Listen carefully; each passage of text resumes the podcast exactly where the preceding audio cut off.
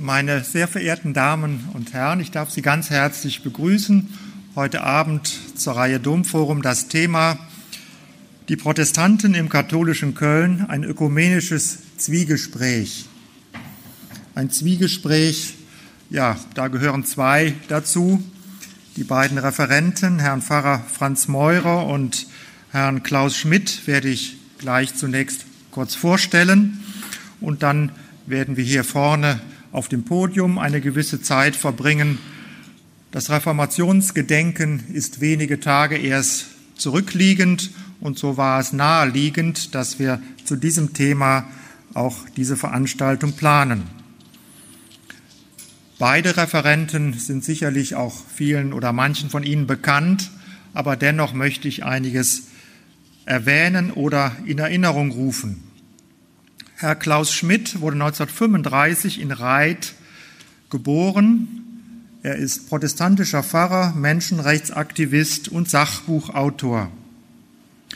Er wuchs in einer bürgerlichen Akademikerfamilie am Niederrhein auf, überlebte den Bombenkrieg durch Evakuierung, eine Kinderlandverschickung nach Schlesien, besuchte in Mönchengladbach das humanistische Gymnasium und machte sein Abitur auf dem, man höre als Protestant, Jesuitenkolleg in Bad Godesberg. Er studierte an den Universitäten in Bonn, Hamburg, Heidelberg und Göttingen.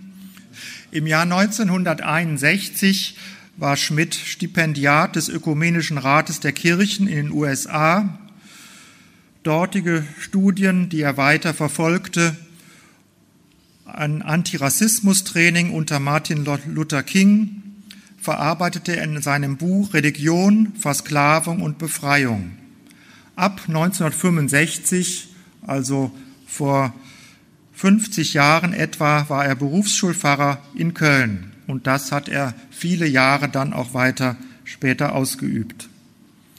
Mit der Theologin Dorothee Sölle arbeitete Schmidt auch bei der Veranstaltungsreihe Politisches Nachtgebet die von 1968 bis 1972 regelmäßig in der Kölner Antoniterkirche stattfand. Vielfach wurde Schmidt als linksradikaler Pfarrer gebrandmarkt oder zumindest bezeichnet. 1987 arbeitete Schmidt als theologischer Dozent und Menschenrechtsarbeiter auf den Philippinen. 1989 nahm er seinen Dienst in der Berufsfachschule wieder auf. Er hat zahlreiche Schriften verfasst. Er hat auch einige davon mitgebracht, die Sie von Ihnen aus links auf dem weißen Tisch einsehen oder auch erwerben können. Ich nenne einige wenige Schriften. Ein Standardwerk wurde seine Monographie Glaube, Macht und Freiheitskämpfe zu 500 Jahren Protestanten im Rheinland. 2006 wurde Schmidt vom Landschaftsverband Rheinland mit dem Rheinlandtaler ausgezeichnet. Eine Schrift, die schon länger zurückliegt, Religion, Versklavung und Befreiung von der englischen Reformation zur amerikanischen Revolution 1978. 1998 erschien sein Titel Kanzel, Thron und Demokraten die Protestanten und die Revolution 1848-49 in der preußischen Rheinprovinz. 2011 erschien sein Schrift Kölns Kleine Leute, Geschichten und Porträts. 2016 Aufstieg einer Minderheit, 500 Jahre Protestanten in Köln. Der zweite Referent des heutigen Abends, Herrn Pfarrer Franz Meurer, den ich auch herzlich begrüße.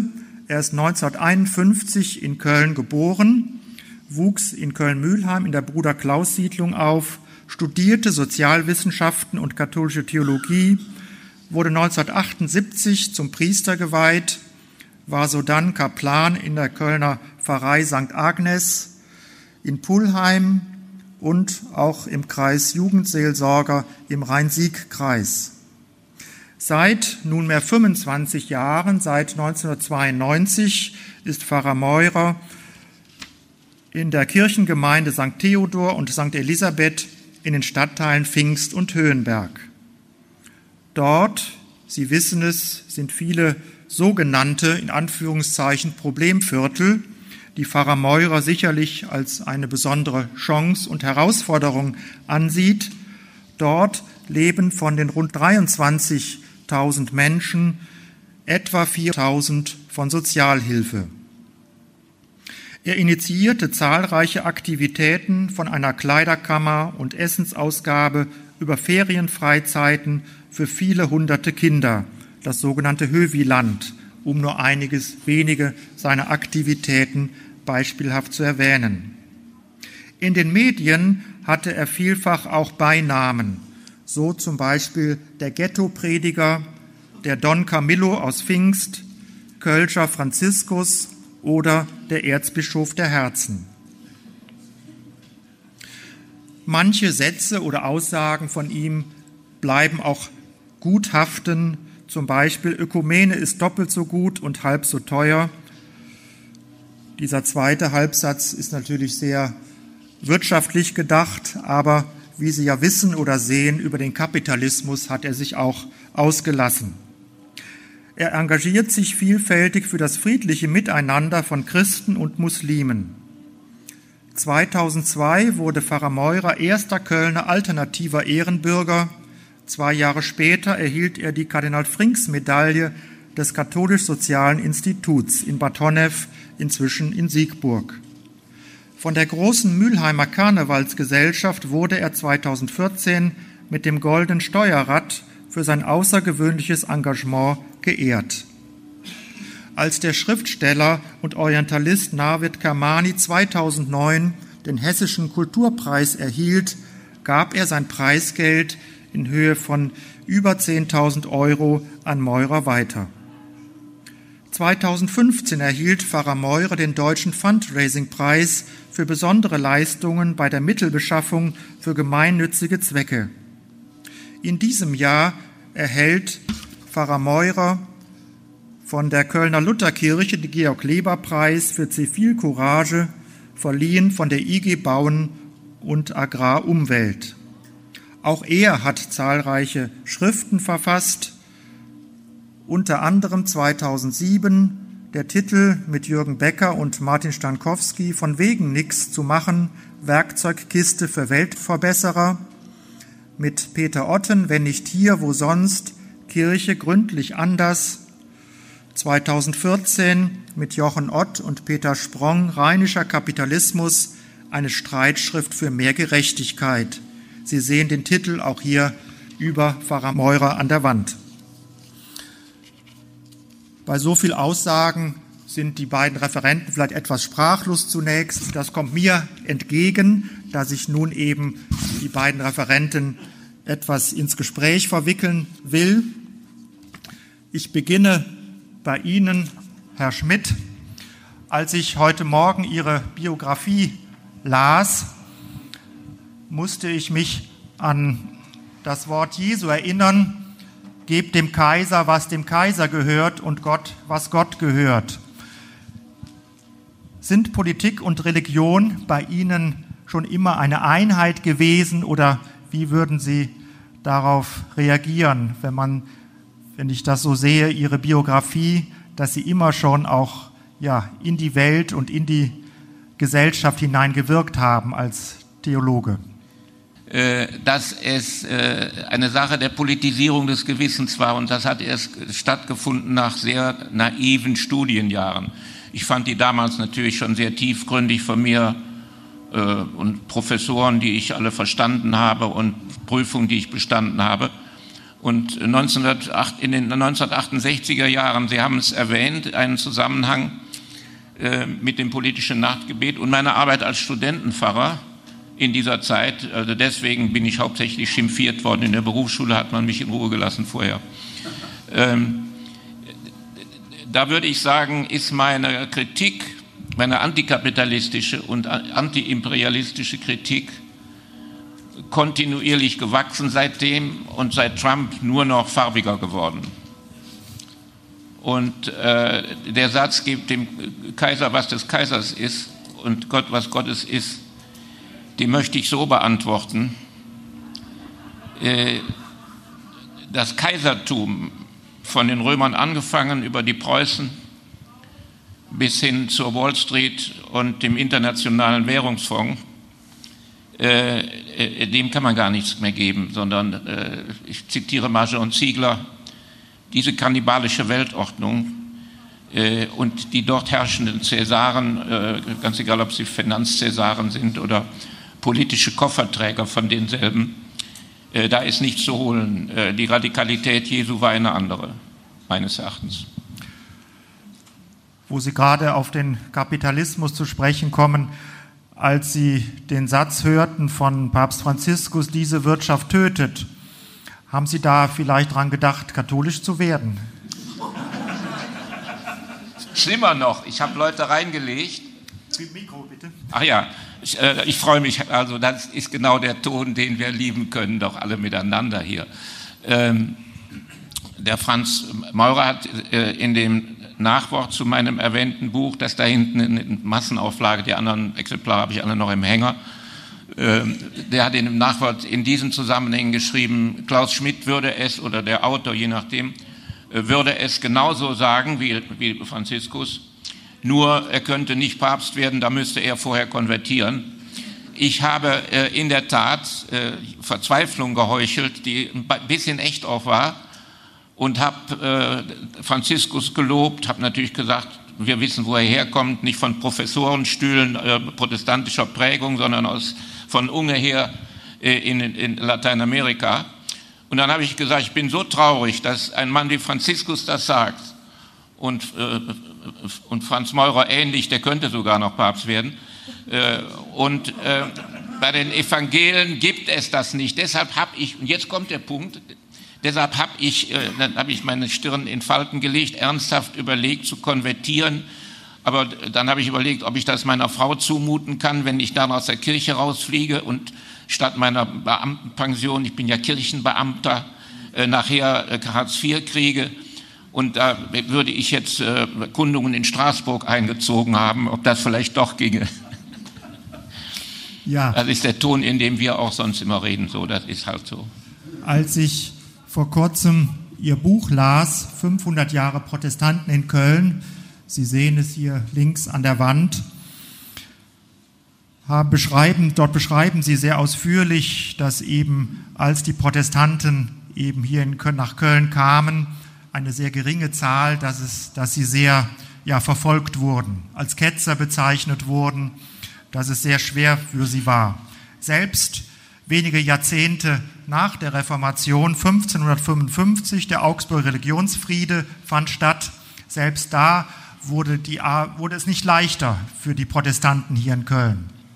Und sie haben dann Napoleon, die Französische Revolution, aufgeführt, dass das im Grunde so den Schalter umgelegt hat, ein Stück für die Protestanten, dass sie hier gleichberechtigt waren sehen Sie die Französische Revolution? Wie stehen Sie dazu?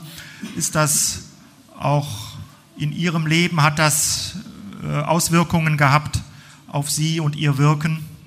In, in doppelter Weise, also einerseits in, Aus, äh, in Vorübung zu der Beschäftigung mit dem Sozialismus stalinistischer Prägung, denn leider am Rande der französischen Revolution Robespierre und andere lassen grüßen, ist das, was im besten Sinne ein Ansatz zu weiterer Humanisierung war, so, äh, aus dem Ruder gelaufen. Äh, wie später hier in, in, Köln auch die preußische Regierung, die sogar einen Bischof äh, in den Knast gebracht hat. Ähm, es ist vor allen Dingen deshalb auch meine mehreren Bücher 1848, die erste große Demokratiebewegung, die hat mich besonders berührt.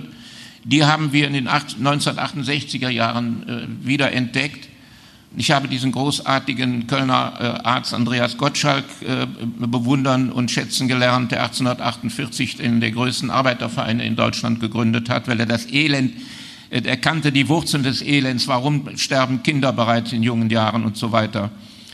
Ähm, und der, der, deshalb fand Franz Maurer auch Freude an, an dem Andreas Gottschalk gehabt, weil der Gottschalk hat Ähnliches empfunden äh, was Franz Meurer und andere äh, in einigen Kölner Stadtteilen erleben. Jetzt muss er aber mal dran. Er kommt gleich auch dran. Also es wird gerecht aufgeteilt. Ich bleibe noch ein bisschen bei Ihnen. 1891 erschien die erste Sozialenzyklika von Papst Leo XIII. Im gleichen Jahr kam der evangelische Pfarrer Karl Jato nach Köln und Sie haben in Ihrem Buch ihn sehr positiv, vielleicht sogar auch bewundernd beschrieben. Können Sie vielleicht ein paar Gedanken zu diesem Pfarrer, der eben für Sie doch eine wichtige Bedeutung hat, sagen? Lieber Franz, ich fände es schön, wenn du das so treffend zusammengefasst hast, dass du das eben auf Seite 162 liest, was du zu Karl Jato ja, ja, gesagt hast. Habe ich ja hier schon aufgeschlagen. Also, Pfarrer Karl Jato wendet sich der Arbeiterschaft zu und gründet zugleich den Verein für evangelische Freiheit. Maßstab ist für ihn die Menschlichkeit, das Menschenrecht. Mit den Dogmen hat er Probleme. In seinem Ansatz ähnelt Jato Papst Franziskus, der ebenso von den Rändern her denkt und lebt und für den die Menschlichkeit, die Realität des Lebens vor der Kirchenlehre steht.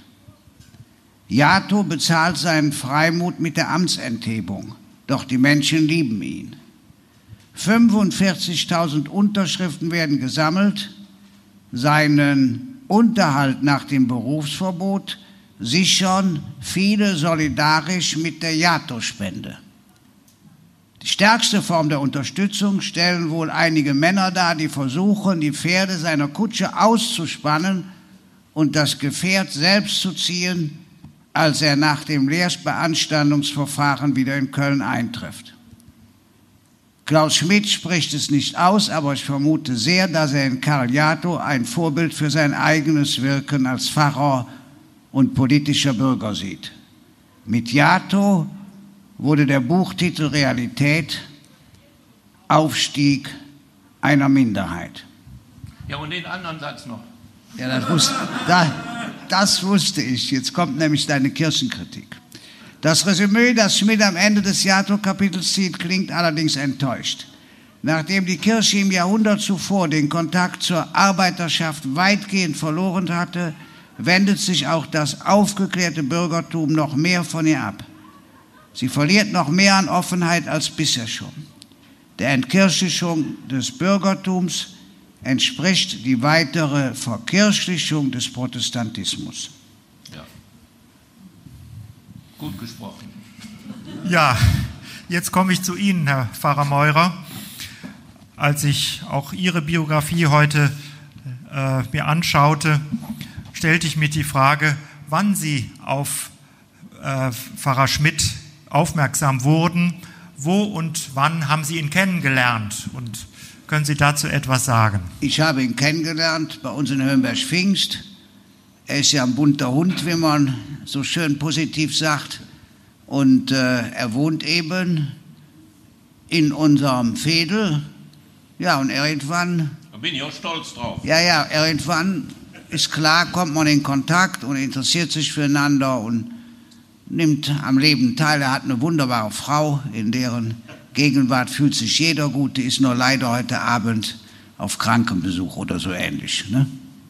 Da hast du Glück. Das habe ich ihm nämlich oft gesagt. Ich verstehe ja nicht, wie so eine tolle Frau auf dich gestoßen ist. ja, ich ich habe mich gewundert, dass er jetzt erst frech wird. Ja, ist doch so. Sie, Sie sind 25 Jahre in Pfingsthöhenberg, also war das auch schon relativ am Anfang, oder? Ja, relativ am Anfang. Bei mir ist so, ich kann mich an früher nicht so gut erinnern, das kommt später, wenn ich mal auf Rente bin. Weil die ganzen Geschichten erzählen mir immer andere. Aber ich würde gern was zur Französischen Revolution sagen. Du hast ja sehr geforscht über 1848 und so weiter, hast auch viele Leute vorgestellt, die eigentlich fast vergessen sind, ja. Also nicht nur Jator, sondern zum Beispiel auch Fritze, ja, den anderen Pfarrer, vielleicht kommen wir noch darauf. Aber wir müssen uns mal vor Augen halten. Im Jahr 1803 gab es hier in Köln fast keine Protestanten, aber 73 Klöster. Müssen Sie sich nur mal vorstellen. Hier, die Stadt mal 73 Klöster, Reichsdeputationshauptschluss, Napoleon. 67 Klöster sind weg. Das heißt, Keine 10% der Klöster blieben. Eine Woche später war alles aus. Und niemand hat geglaubt, dass überhaupt danach noch was existiert. Der heilige Pfarrer von Achs musste im Keller zur Kommunion gehen, weil solcher Hokuspokus streng verboten war.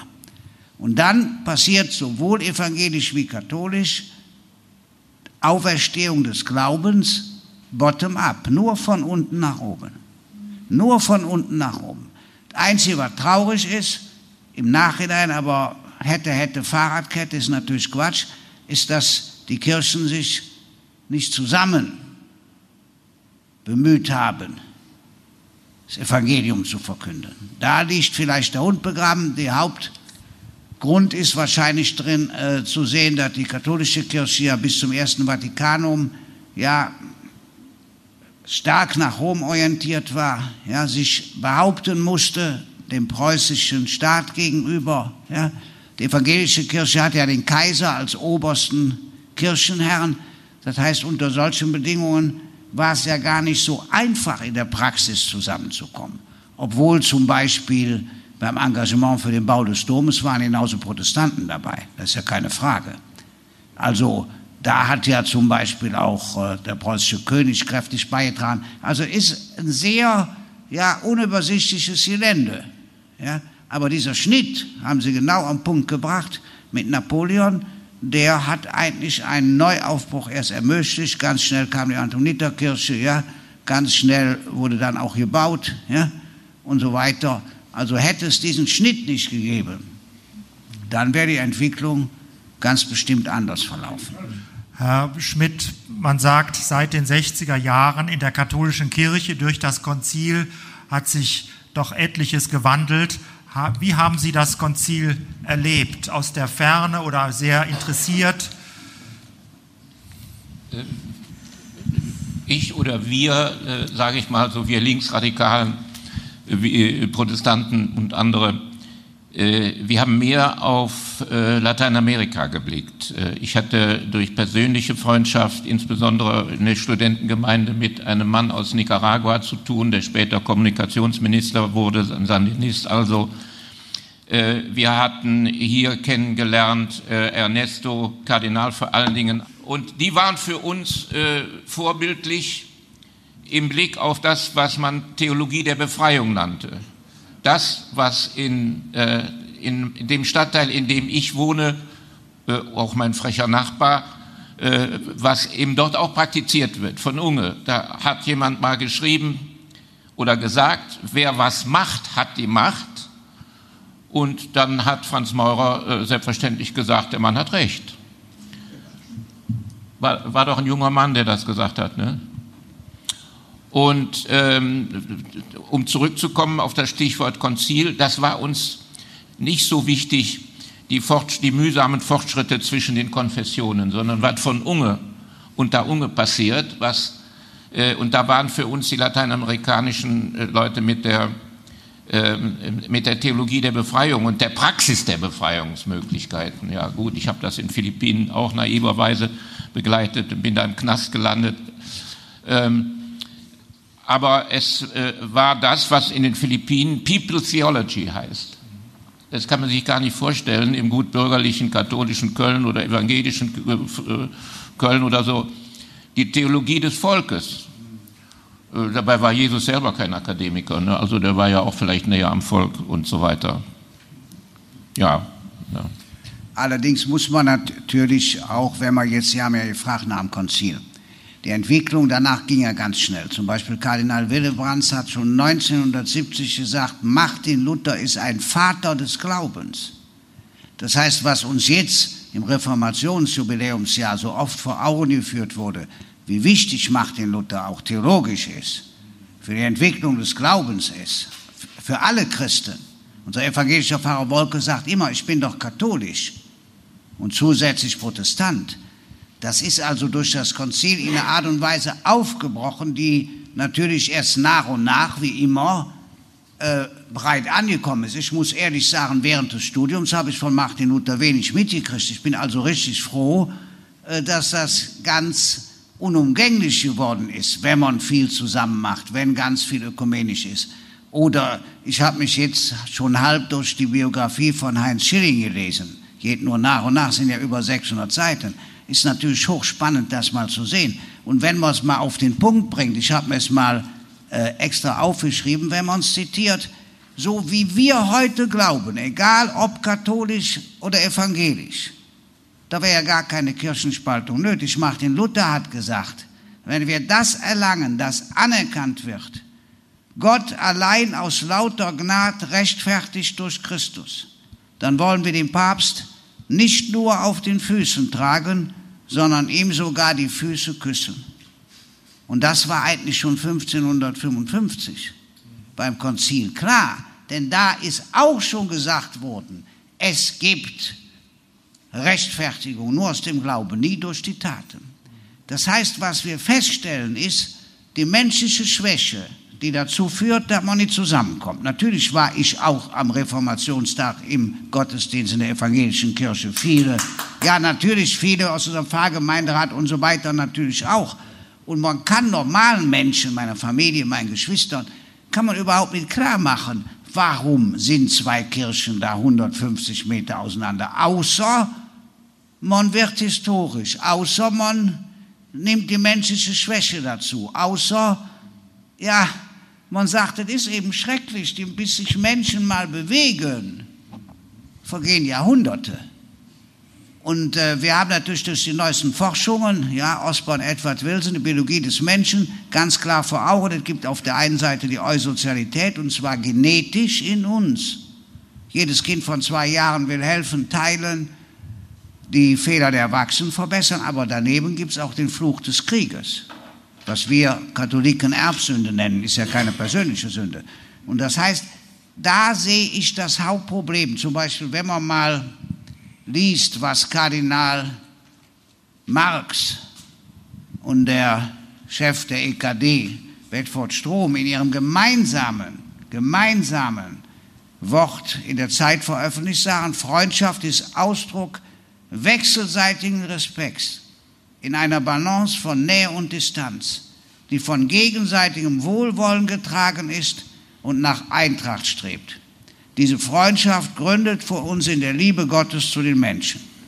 Und dann aus dieser so verstandenen ökumenischen Freundschaft.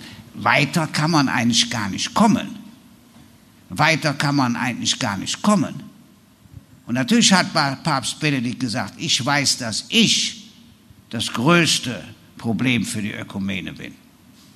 Wie das aussehen könnte, ist ja ein Spezialproblem. Ich bin ja kein Ökumene-Spezialist, ja. Aber es kommt immer auf die Perspektive an, von wo man es andenkt. Und es kommt immer darauf an, und das ist was ganz Interessantes bei unserem neuen Papst. Er sagt ja, die Zeit ist wichtiger als der Raum. Genau das, was Seattle gemacht hat. Die Zeit, also was jetzt passiert, dass man von den Menschen her denkt, aus der Perspektive des Schuhputzers sieht, ist viel wichtiger als der Raum. Den Raum beschreibt man mit Dogmen, mit Ordnung, mit Regeln. Bei all den Konflikten, die du beschreibst in der evangelischen Kirche, gibt es ja dauernd die kirchliche Ordnung, das kirchliche Bekenntnis, wie bei uns die Dogmen, ja, die Kirchenzucht. Das ist der Raum, den man besetzt. Nein, der Papst sagt, die Zeit ist viel wichtiger als der Raum. Und er sagt ganz klar, versteht man ja nur schwer, die Wirklichkeit ist wichtiger als die Idee. Das heißt, die Wahrnehmung, dieses Denken von unten, genau das, was du sagst, da ist eigentlich dein Lebensthema, wahrzunehmen, was passiert. Die Wirklichkeit ist wichtiger als die Idee. Also auch wichtiger als der Sozialismus. Das war ja das Missverständnis bei Befreiungstheologie. Die haben das, was die Leute bedrückt, ins Wort gebracht und aus der Bibel betrachtet. Und natürlich wir aus Europa haben, Gott weiß, was gedacht, der Kommunismus, ja, der Sozialismus, ja, völlig verschiedene Blickrichtungen. Und wenn der Papst zum Beispiel sagt, diese Wirtschaft tötet, meint er ja nicht unsere Wirtschaft, wenigstens nicht den rheinischen Kapitalismus. woher, weißt, woher weißt du das, das so genau? Das weiß ich, weil er das in seiner Enzyklika schreibt. Er hat unglaublichen Respekt vor dem ehrbaren Kaufmann.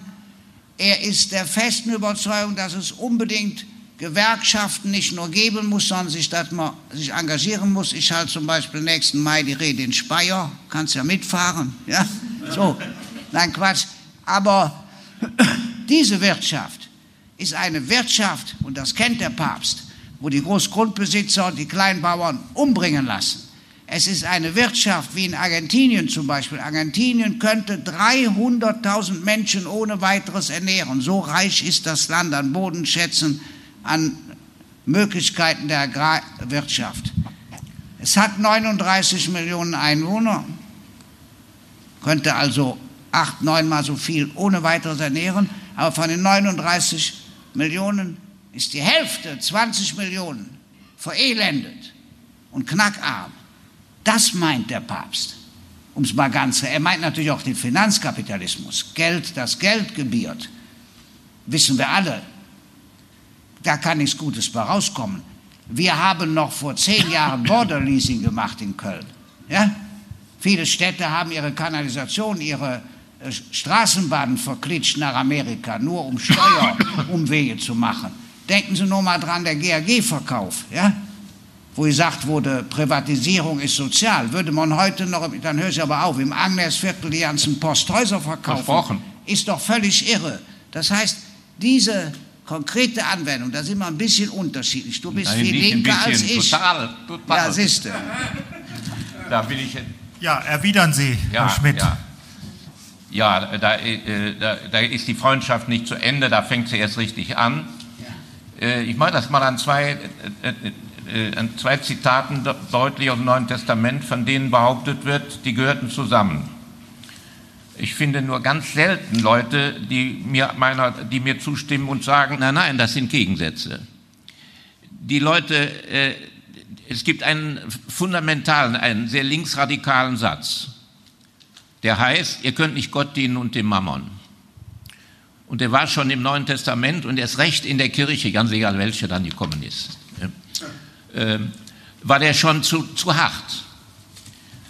Und jetzt habe ich mich selber verraten, ich hätte, sie, ich hätte sie tippen oder fragen lassen sollen. Da gibt es nämlich nur einen zweiten Satz. Und ich würde sagen, das war der kirchliche Satz. Und der Gesetz des rheinischen Kapitalismus macht euch Freunde mit dem ungerechten Mammon. Ja, was gilt denn nun? Man kann entweder nur Gott dienen und dem Mammon oder kuscheln mit dem ungerechten Mammon. Ich bin ein Anhänger eines wunderbaren Schweizers, ist besser so. Das, er ist so selbstlos, dass ich deutlicher reden soll. Das finde ich schon mal. Nein, ich bin auch schon schwerhörig wie du. äh, ich empfehle hemmungslos äh, einen Schweizer, der äh, auf Vorschlag aus französischer äh, Reihe mal äh, von Hans Ziegler zu Jean Ziegler gewechselt ist der spricht von der kannibalischen Weltordnung, äh, wo kein rheinischer Kapitalismus äh, gegen anstinken kann. Der spricht äh, davon, jedes Kind, das an Hunger stirbt, wird gemordet.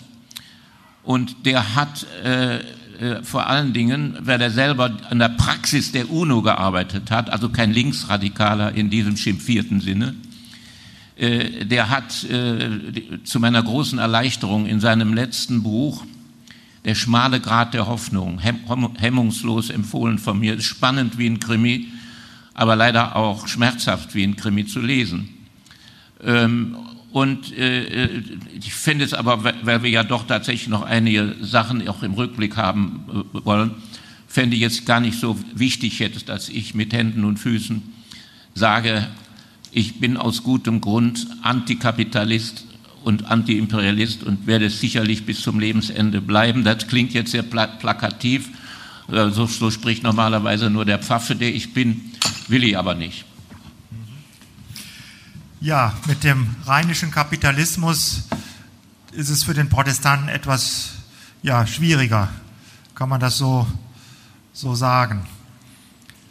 Den, wie meinen Sie das jetzt? Das ja, dass er doch irgendwie das Engagement mit, mit der Wirtschaft in einer Weise, die, ja, ich würde mal mit sozialer Marktwirtschaft auch übersetzen, wie wir es nach dem Krieg ja auch vor über 60 Jahren entwickelt haben, ist das, oder als Sie das Buch lasen vom rheinischen Kapitalismus, hat das Ihre Freundschaft zu Franz Meurer vertieft oder haben Sie ihn da. Ich habe immer verdrängt, dass er auch darüber. Nein, nein, nein. Äh, ich habe mich mit den diversen Vertretern äh, äh, des rheinischen Kapitalismus beschäftigt. Das ist ja eine wirtschaftswissenschaftliche Terminologie und nicht etwa eine kölsche, eine kölsche Erfindung rheinischer Kapitalismus. Das ist, hat nichts mit rheinischem Humor zu tun, sondern das ist im Grunde eine, äh, eine Rechtfertigung und eine, aus meiner Sicht eben eine ähm, Schönfärbung des Kapitalismus schlechthin. Und dann wird das als soziale Marktwirtschaft äh, bezeichnet. Aber jetzt komme ich wieder in die Versuchung, auf, auf konkrete Sachen hier und heute zu kommen. Äh, die Gewinne explodieren äh, von Bankern über Fußballspieler und wir, brauchen, wir können sie täglich aufzählen, samt den Korruptionsaffären von ADAC bis zum Roten Kreuz und was weiß ich. Die Begleiterscheinung des Mammon, des Gottes Mammon ist immer der Korruptionsgott. Und äh, die Armen werden ärmer, die, die Kluft wird größer was nützt da, was nützt da äh, die Rede von der sozialen Marktwirtschaft, die an den ehernen Gesetzen ja, äh, der, der, Wirklichkeit zerschmettert wird. Äh, kein geringerer als der leider früh verstorbene äh, Wirtschafts-, kluge Wirtschaftswissenschaftler der, äh, der Frankfurter Allgemeinen Zeitung, der verstorben ist, Frank Schirmacher Du solltest oft ja, nee, der hat auch anrufen. Über, nein, der hat auch über Wirtschaft geschrieben, aber ich sage dir gleich was Interessantes. Ja, aber lass uns dann auch zum Thema des Abends äh, noch weiter zurückkommen. Ja, müssen wir nämlich. Ich sage nur noch eine Nebenbemerkung. Du kriegst von mir das neue Buch von Barbara Herrmann. Kein Kapitalismus ist auch keine Lösung geschenkt. Der Barbara Herrmann ist die Wirtschaftsfrau der Taz, eine unglaublich intelligente Frau, die voll den Durchblick hat. Und die große Frage ist ja, wo es funktionieren kann, ohne dass wir ein Gleichgewicht finden zwischen dem, was der Staat macht und dem, was Leute persönlich machen. Das ist die Grundfrage. Die gleiche ja. Frage gilt aber auch für die Religion. Ja. Sogar Papst Benedikt hat gesagt, wenn du willst, dass ein guter Mensch was Böses tut, ja. führe ihn zur Religion. Du, du wolltest eine Nebenbemerkung machen. Ich, dein, äh, bitte, nein, dein Liebling Jato hat ja genau das verwirklicht. Er hat ja sich für die Freiheit eingesetzt, genauso wie danach Georg Fritze und zugleich Kontakt zu den Arbeitern gehalten.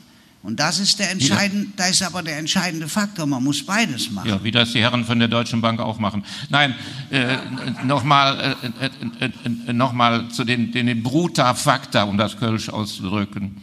Die Armen werden ärmer, nicht nur in der dritten Welt, auch in Deutschland die Reichen werden reicher, das kann ich gar nicht oft genug sagen. Und das, was ich vor 50 Jahren auf der Straße skandiert habe, deutsche Waffen, deutsches Geld, Morden mit in aller Welt, das bringe ich etwas lauter oder etwas leiser, jetzt kann ich es etwas leiser sagen, bei jeder möglichen Veranstaltung statt. Es hat sich nichts letztendlich geändert. Ähm, über die Alternativen nachzudenken, äh, die, schon der Jesuitenstaat in Paraguay war weiter in der Apostelgeschichte steht, sie hatten alles gemeinsam. Die hatten Konsumkommunismus. Also das Wort Kommunismus ist durch die Stalinisten und von, von Mao Zedong, äh, den ich noch verehrt habe, will ich jetzt gar nicht reden. Und von den jetzigen, die, die mit, mit dem Trump kummeln, kungeln, will ich auch nicht reden. Der Sozialismus ist ein Pferd, das erstmal in uns, im letzten Jahrhundert und auch noch in diesem Jahrhundert ununterbrochen zu Tode geritten ist. Nur es war ein Pferd, das misshandelt worden ist. Aber soll man nicht doch jetzt wieder, äh, denn ja, sonst... Gehen wir, mal, gehen wir mal zur Bibel zurück. Du hast ja so schön, sie teilten alles, was sie hatten, aber nach kurzer Zeit wird der Acker veruntreut. In Korinth gibt es vier Fraktionen. Man muss die Diakone einführen, weil natürlich nach dem Gottesdienst die einen essen dicke Hühnerschenkel und die anderen lutschen am Daumen, weil sie nichts haben. Das heißt, die ganzen Briefe des Apostels Paulus sind doch nur, um die Leute wieder ein bisschen aufzurappeln, ganz in deinem Sinne. Und das mhm. finde ich wichtig. Es wäre ein Abend, wo wir darüber streiten, das können wir nicht heute machen, wie viel Sozialismus menschenwürdig funktionieren kann. Okay?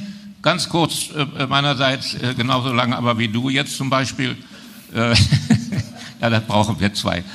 Ähm, äh, äh, das äh, ist gleichzeitig wieder mein Träumelchen für mein nächstes Buch. Das endet einerseits mit Jean Siegler, Sie erinnern sich, Der schmale Grat der Hoffnung.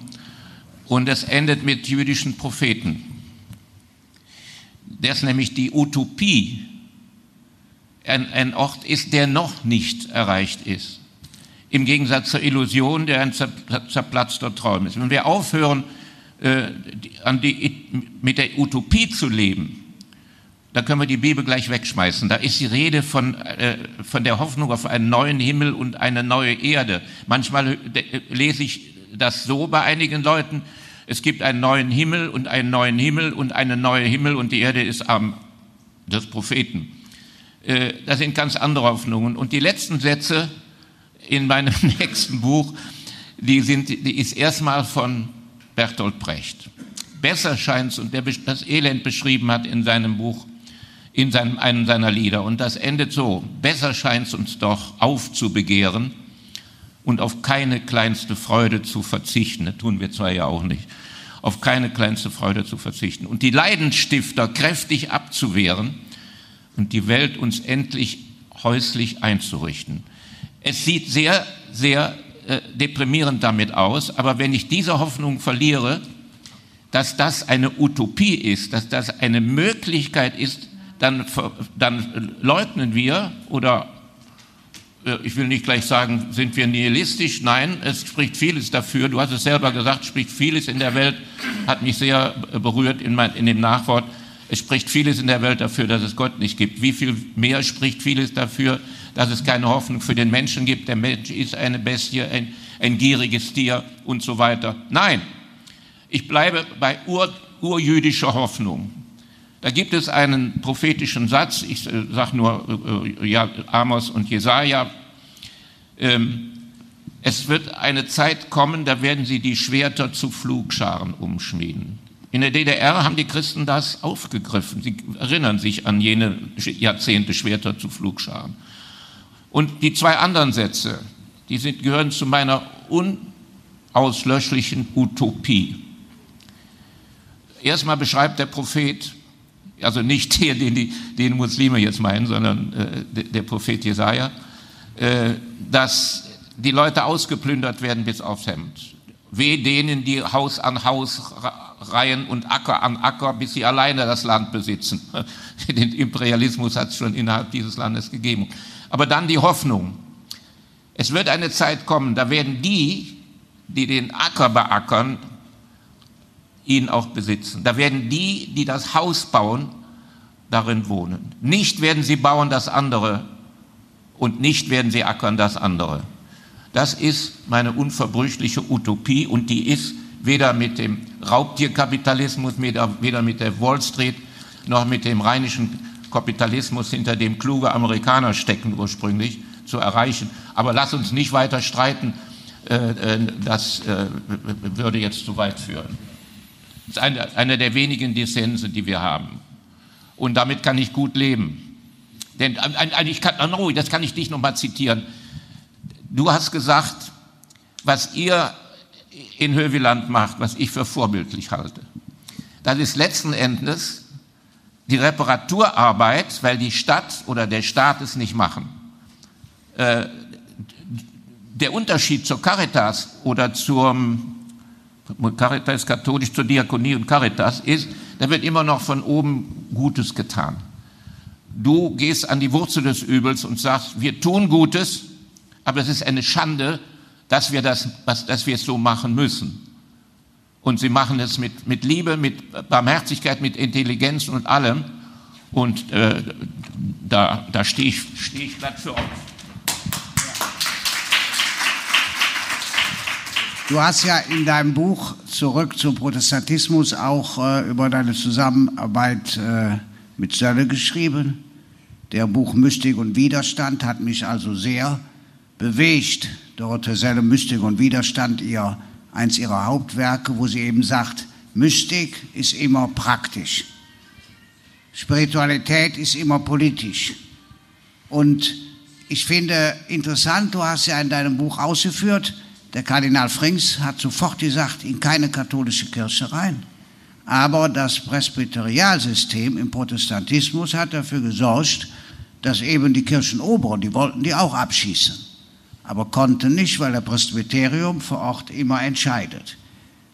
Das heißt, hier hat anders als bei Fritze und Jato, ja, mal das Presbyterium sich für die Freiheit entschieden.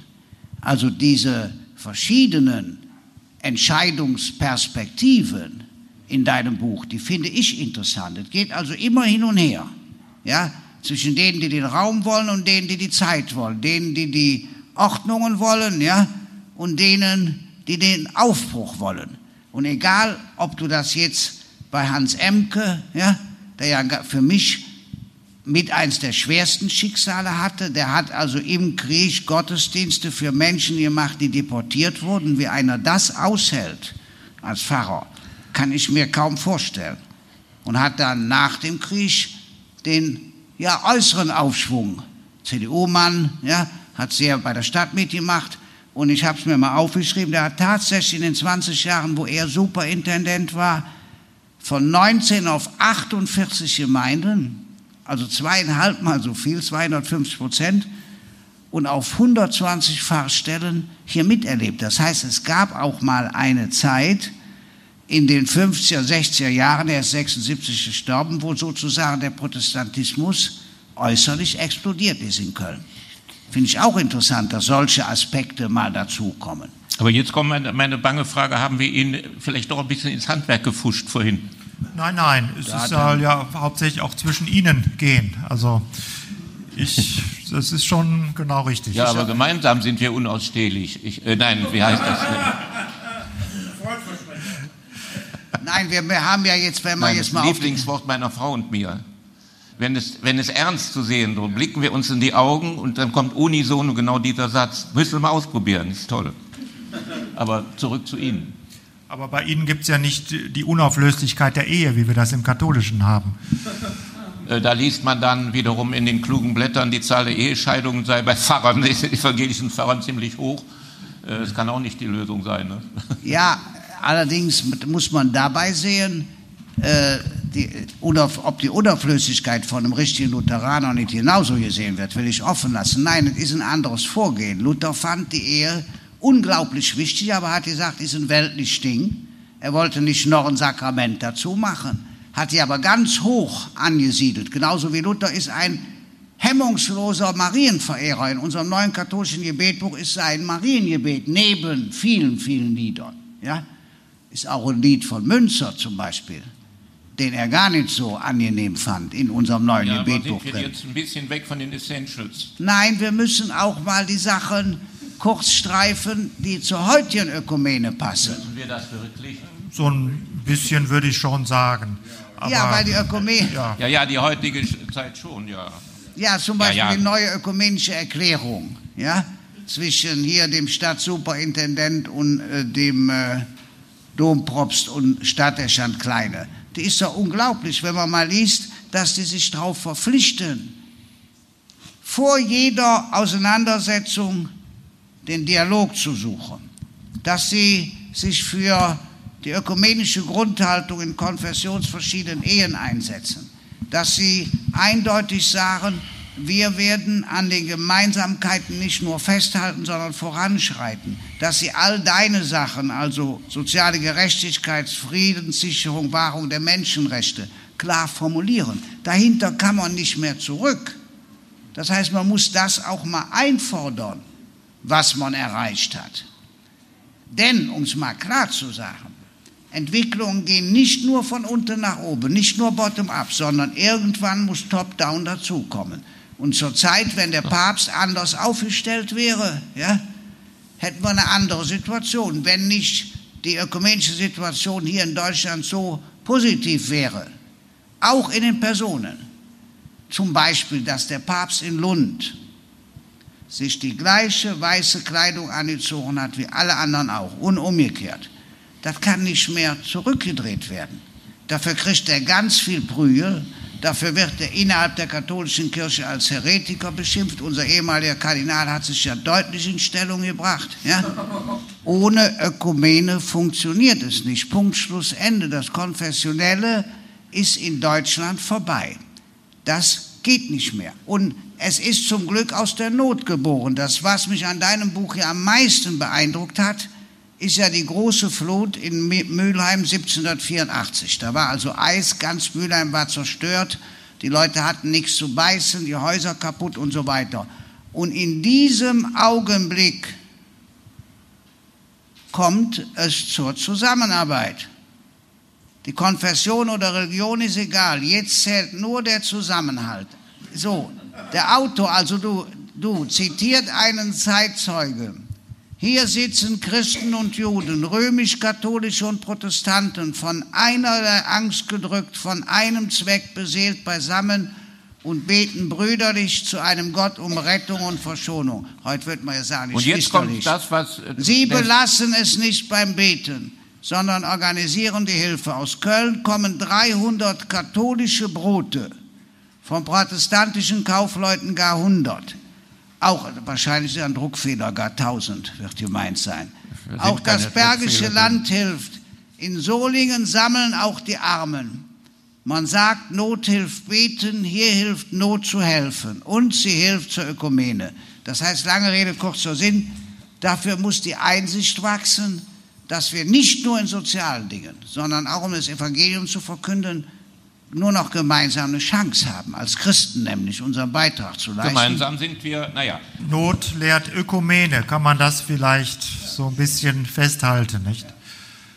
Dass der Mensch im Grunde erst, ja, manche Not erfahren muss, um im Grunde auch, ja, evangeliumsgemäß oder laut Jesus selbst im Grunde tätig zu werden, nicht? Die Gefahr ist ansonsten zu groß, nicht nur dem Mammon zu verfallen, sondern auch sich vom Nachbarn, von anderen Menschen eben zu abzusondern, nicht, zu distanzieren.